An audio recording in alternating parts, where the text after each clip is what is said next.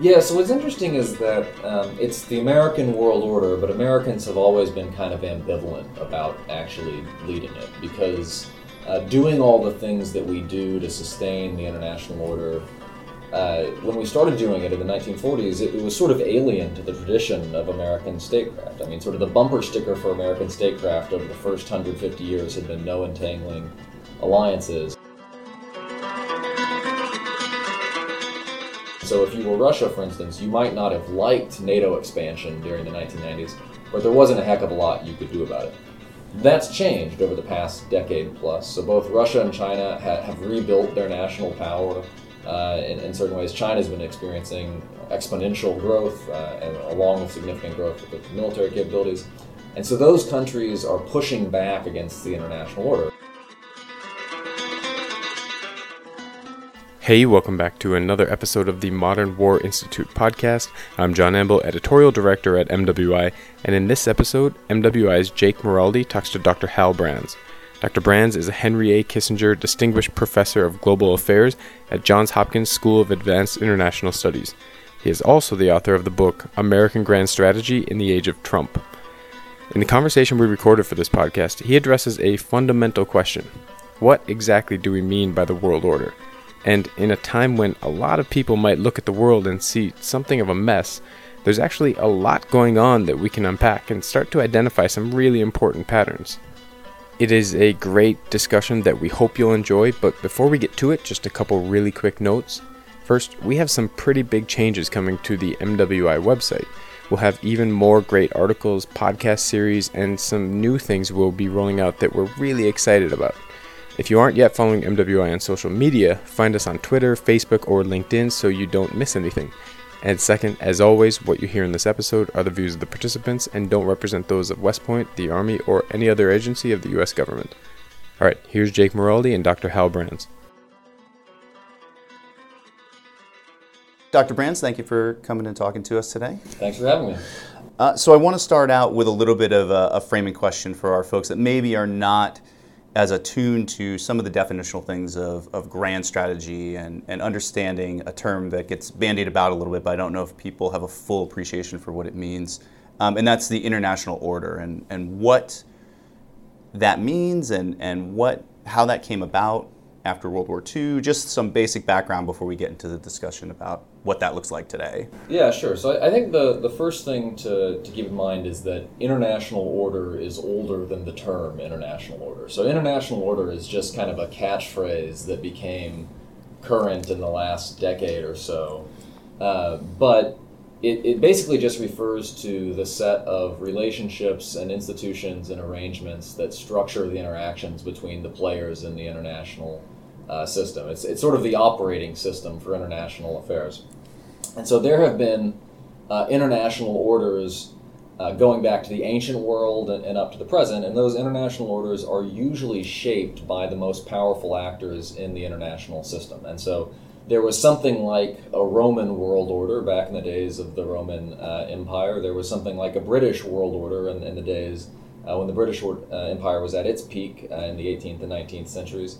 and there's basically been an American world order, or an American led international order really since 1945. And when we talk about uh, the American world order, uh, we're really talking about an international system uh, where the, the democracies are geopolitically dominant over the autocracies, uh, where liberal economic uh, concepts prevail. That's, that's, liberal in sort of not the US domestic political sense of the term, but in sort of the classical sense of the term, so with a preference for uh, free trade and, and open markets, for instance uh, and where um, the promotion of human rights and democracy has, has been relatively prominent, and where the United States in particular plays a key role in holding the whole thing together and providing uh, peace and security in key regions of the world like East Asia, Europe, uh, and the Middle East, uh, and acting as the leader of the global economy and acting as the foremost advocate for the political concepts that we want to see uh, become prevalent around the world. And so that's sort of the, the, the liberal international order or the US led international order in a nutshell. So, in, in kind of fleshing that out, the international order from uh, 1945 on, this sort of American international order, um, the core tenets of that, as you said, are sort of the the classical understanding of a liberal system where trade is good, interaction between peoples are are good. Um, I'm curious if there have been some pushback just to get the other side of that international order. Uh, right during the Bush administration, as war, the the Cold War ended, there was some pushbacks about a Pax Americana and being the the world police. And I'm curious, sort of, what your your thoughts are on that before we get to the current state of the international order. Yeah. So what's interesting is that um, it's the American world order, but Americans have always been kind of ambivalent about actually leading it because uh, doing all the things that we do to sustain the international order. Uh, when we started doing it in the 1940s, it, it, was sort of alien to the tradition of American statecraft. I mean, sort of the bumper sticker for American statecraft over the first 150 years had been no entangling alliances, and we've concluded you know, alliances with over 30 countries around the world and quasi alliances with another 30 plus. Uh, beyond that, uh, the United States has, has basically uh, done things that the founders never would have envisioned, like uh, essentially permanently stationing military forces forward in, in key regions of the world, um, taking an interest in the, the domestic political affairs of countries that we can't even find on a map, and, and so on and so forth. And so uh, there was a lot, there was a big debate in the late 1940s and early 1950s about whether this was a task that the United States should undertake in the first place, uh, and it wasn't really until the Korean War broke out that Americans decided that they were not only willing to uh, commit to supporting the international order, but were willing to commit the resources, in particular, in this case, the military resources necessary to do that.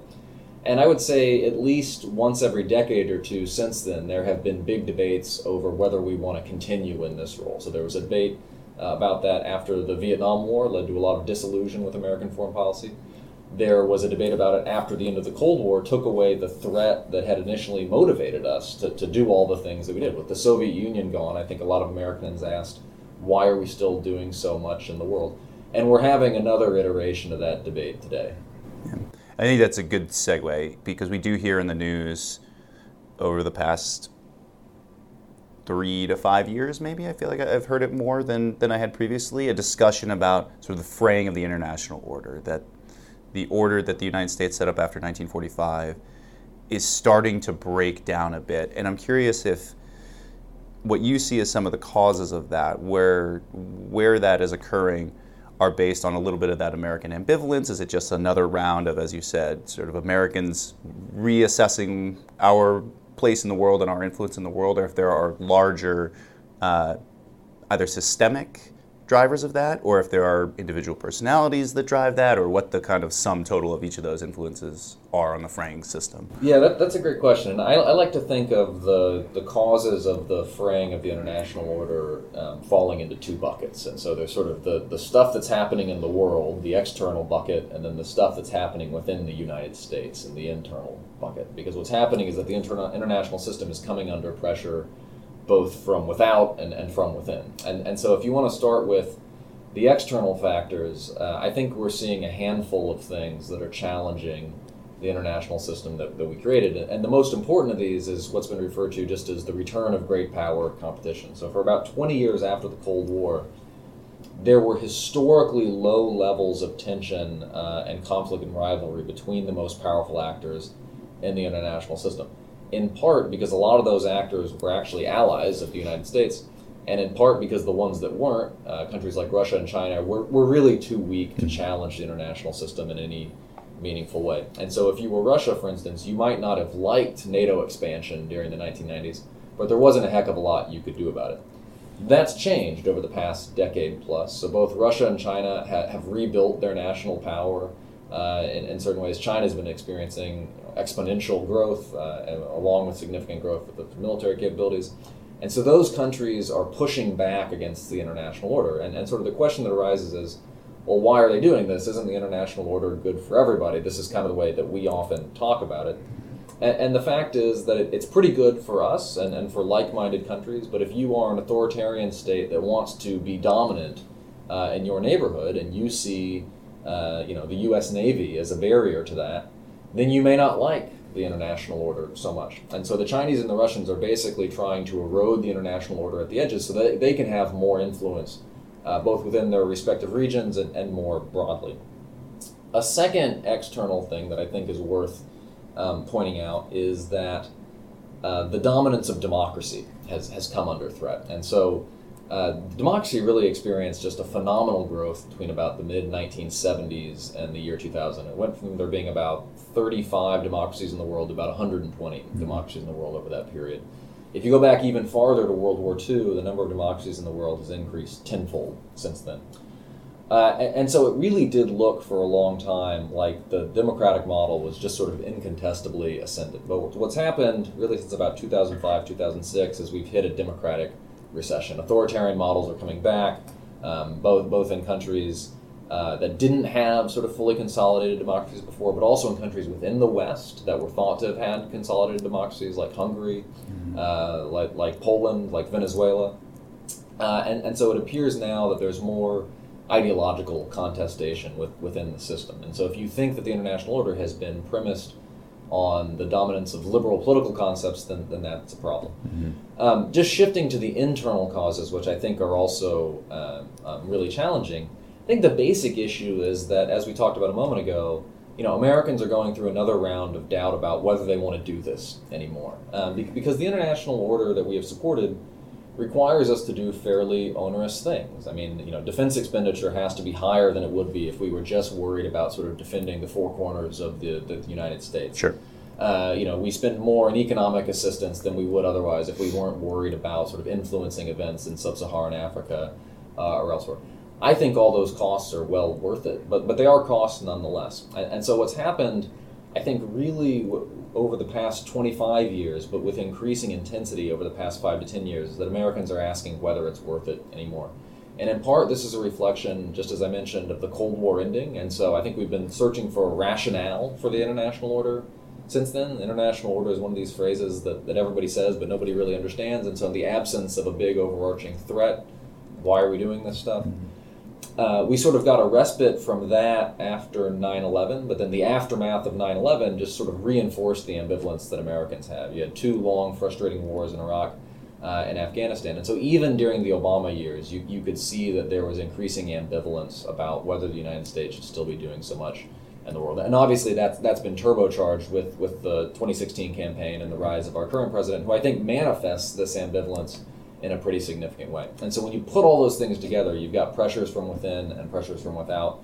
I think it's that combination that is making people so anxious about the future of the international order today.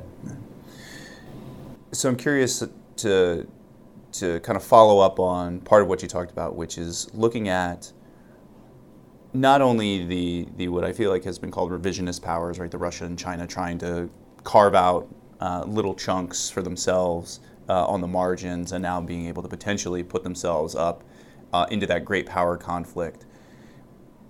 But seeing that not just as a regional conflict or a, or a quest for resources or um, the ability to project force out, but as much as those things, also sort of an ideological conflict, something that is an authoritarian versus democracy based conflict. And you recently wrote something about this. Um, so, can you comment on sort of the more ideological element of this? Because I think it's something that is certainly in my lifetime a little bit different than what maybe we've seen occur on the international stage. Yeah, so, so the piece you referred to uh, is called Democracy versus Authoritarianism uh, Ideology and Great Power Competition. It was published in Survival about uh, in, in mid September. And the basic argument of the piece is that you know while we often think about the U.S. Russia and U.S. China competitions as you know struggles for spheres of influence or a struggle between uh, rising powers and, and, the established power, there's also a really strong ideological dimension to these competitions, uh, and it manifests in, in three different ways. Uh, it manifests first in the sense that uh, the fact that the United States is a liberal democracy and Russia and China are illiberal autocracies mean that we have different views of, of what sort of uh, world is, is just and desirable. The United States wants a world that is as full of democracies as possible because that's where we will be most secure and influential. Uh, Russia and China want a world that, at the very least, is safe for autocracy. And, and so they, they really don't like this idea of a globalized liberal order. This, the second place it pops up is in the strategies that uh, Russia and China are pursuing. And so Russia and China uh, are not simply uh, seeking to gain geopolitical influence, although they're absolutely trying to do that. They, they are also trying to make a world in which authoritarian power in their own countries can be secure. And, and so they're doing this basically by trying to spread authoritarianism abroad and, and to weaken liberal democracy. And so this encompasses everything from you know, Russian meddling in U.S. and European elections, which is meant to basically discredit uh, democratic systems, to Chinese support for authoritarian regimes in everywhere from Cambodia to Venezuela. Uh, and, and so both of these countries have, have been pushing an agenda in which they're trying to privilege authoritarian forms of rule over democratic forms of rule. And then the third place that this difference shows up is in what you might think of as competitive fitness. Right? So who, who's good at what in international relations? The authoritarian regimes tend to be good at things that require you to be sneaky, um, to, to be secretive, to bring all elements of national power to get, uh, together in a very cohesive way because it's just easier to do that in, in a system where there aren't a lot of checks and balances in place, where you're not constrained by law and democratic norms as we are constrained, uh, and that's a good thing uh, in, in, our society. Democracies tend to be better at what you might think of as some of the longer term aspects mm-hmm. of competition. Democracies tend to be better, for instance, at um, building and maintaining uh, alliances uh, because the, the way that authoritarian powers behave at home tends to be kind of coercive and domineering. They tend to behave the same way abroad, and that makes it that makes it less attractive for other countries to ally with them. And there are other ways in which this manifests as well. But but essentially, the argument is that you can't understand um, how the U.S. And, and U.S. Russia and U.S. China competitions are manifesting and how they're playing out without appreciating the, the differences between authoritarian and democratic systems. So obviously, because we are on the the side of the ideological struggle, we were just talking about who is sort of threatened, right? Our the order that we established is is a little bit threatened at this point. There are obviously risks associated with that to us as the ones who establish the international order as it currently exists.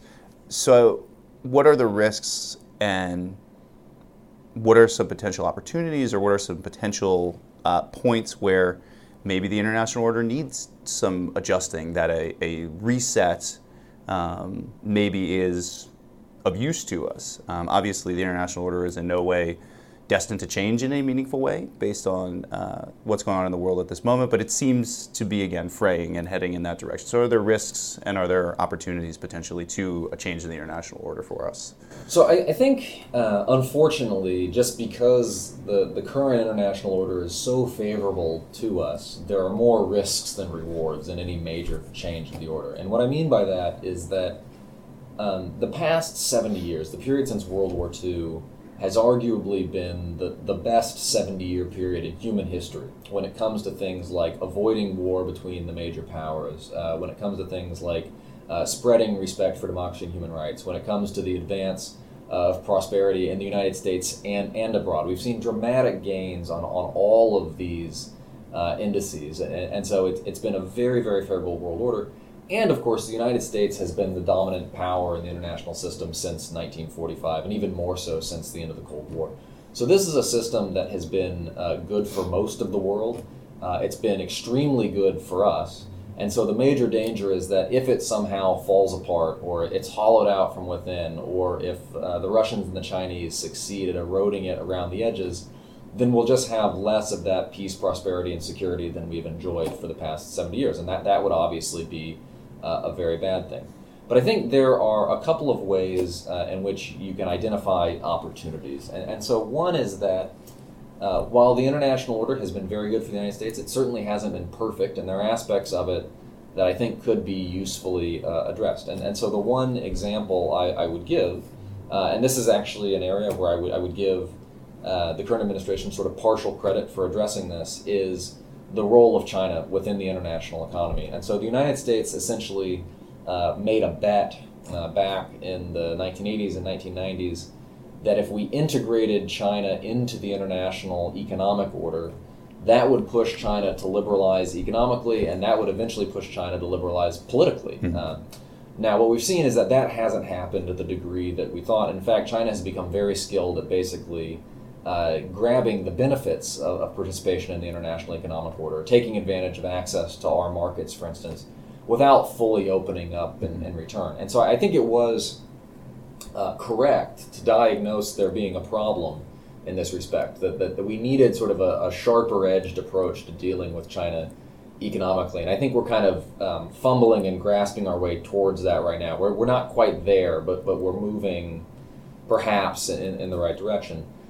Um, there are also opportunities out there uh, with respect to deepening our relationships with other countries that I think have a lot invested in the current international order, mm-hmm. but, but that have not historically been particularly close to us. And, and so, just to give you um, two examples, uh, U.S. relations with both India and Vietnam have deepened considerably, uh, going back a number of years, and I think are going to deepen further in, in the years to come. Uh, India, even though it is a democracy, is a country from which we had been strategically estranged for a number of decades prior to the late 1990s and early 2000s. But what the Indians are increasingly realizing is that the Chinese threat to the international order is also a threat to Indian security and Indian influence. And so I think you're going to see closer cooperation between the United States and India in the years to come.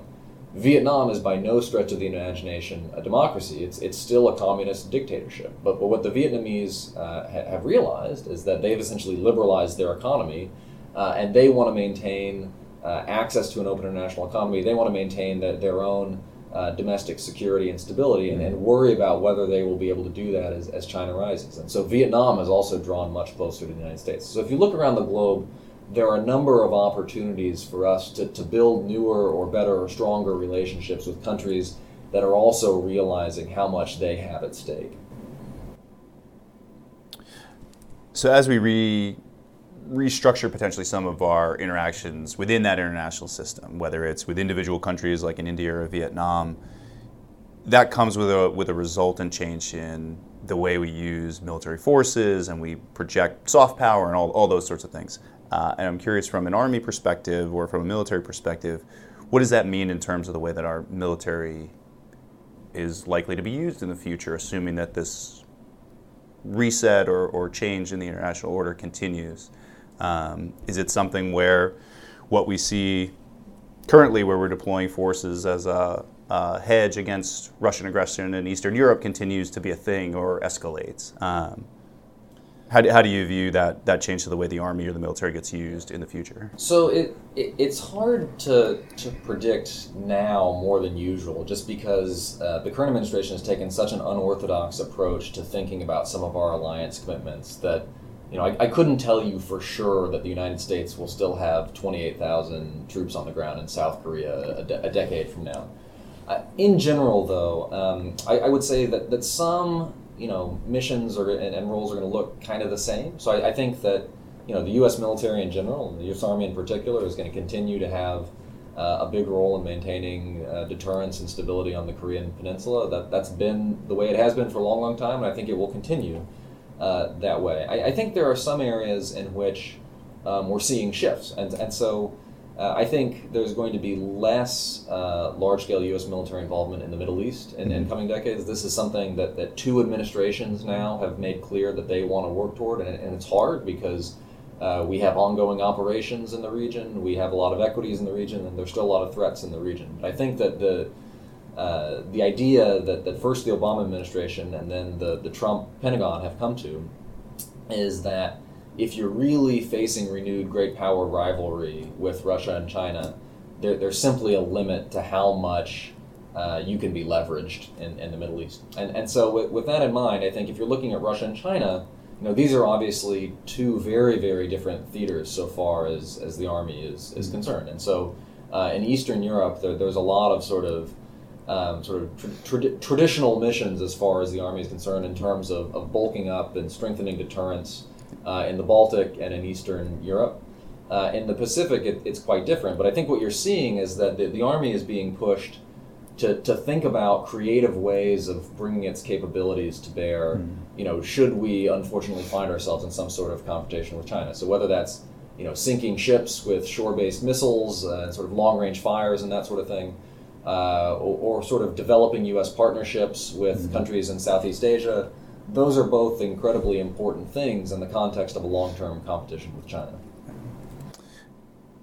So, with that in mind, I always try and wind up the conversation here because we are here at West Point with talking about how this matters to cadets. Obviously, the, the cadets that graduate here in May are well, well, well below the level of the international order, but it, it obviously affects them. So I'm curious what your take on if you could tell them how to use the information we talked about today, how, how they should process it and understand it and, and maybe use it in their careers. So I think maybe the, the best uh, way of thinking about the international order and about the things we've been talking about here is that it might help you answer the question of you know what, what are we doing here right? So so why are we being deployed to South Korea? Uh, why are we being deployed to the Baltic? You know why are, why are we showing up in these places uh, around the world that, that most Americans couldn't find on a map uh, and I, I, think the the answer you come to is that the United States has played the critical role in stabilizing all of these areas and creating a climate in which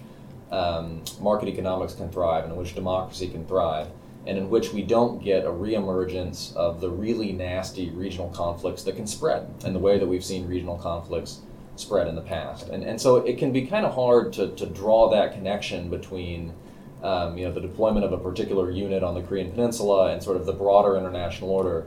But, but I think what this subject tells you is that all of these things are part of the larger U.S. commitment to maintaining uh, an international system in which we can be secure and, and prosperous. Because I think that that really was the fundamental judgment that underpinned the creation of the American world order in the first place. It was that the United States couldn't be uh, secure in a world that was ravaged by war. It couldn't be prosperous in a world that was afflicted by depression. And so we couldn't just sort of look at our security in narrow terms. We had to go out in the world and create a broader international environment that would be conducive to our security, to our prosperity, and to our ideals. Uh, and, and so that's what American diplomats are doing today when they are, are sent uh, uh, to Eastern Europe or are serving in the Asia Pacific. That's what American military personnel are often doing uh, when they are deployed abroad as well. All right. Well, I think that's a good place to end it. Dr. Brands, thank you for taking the time. Thanks. It was a pleasure.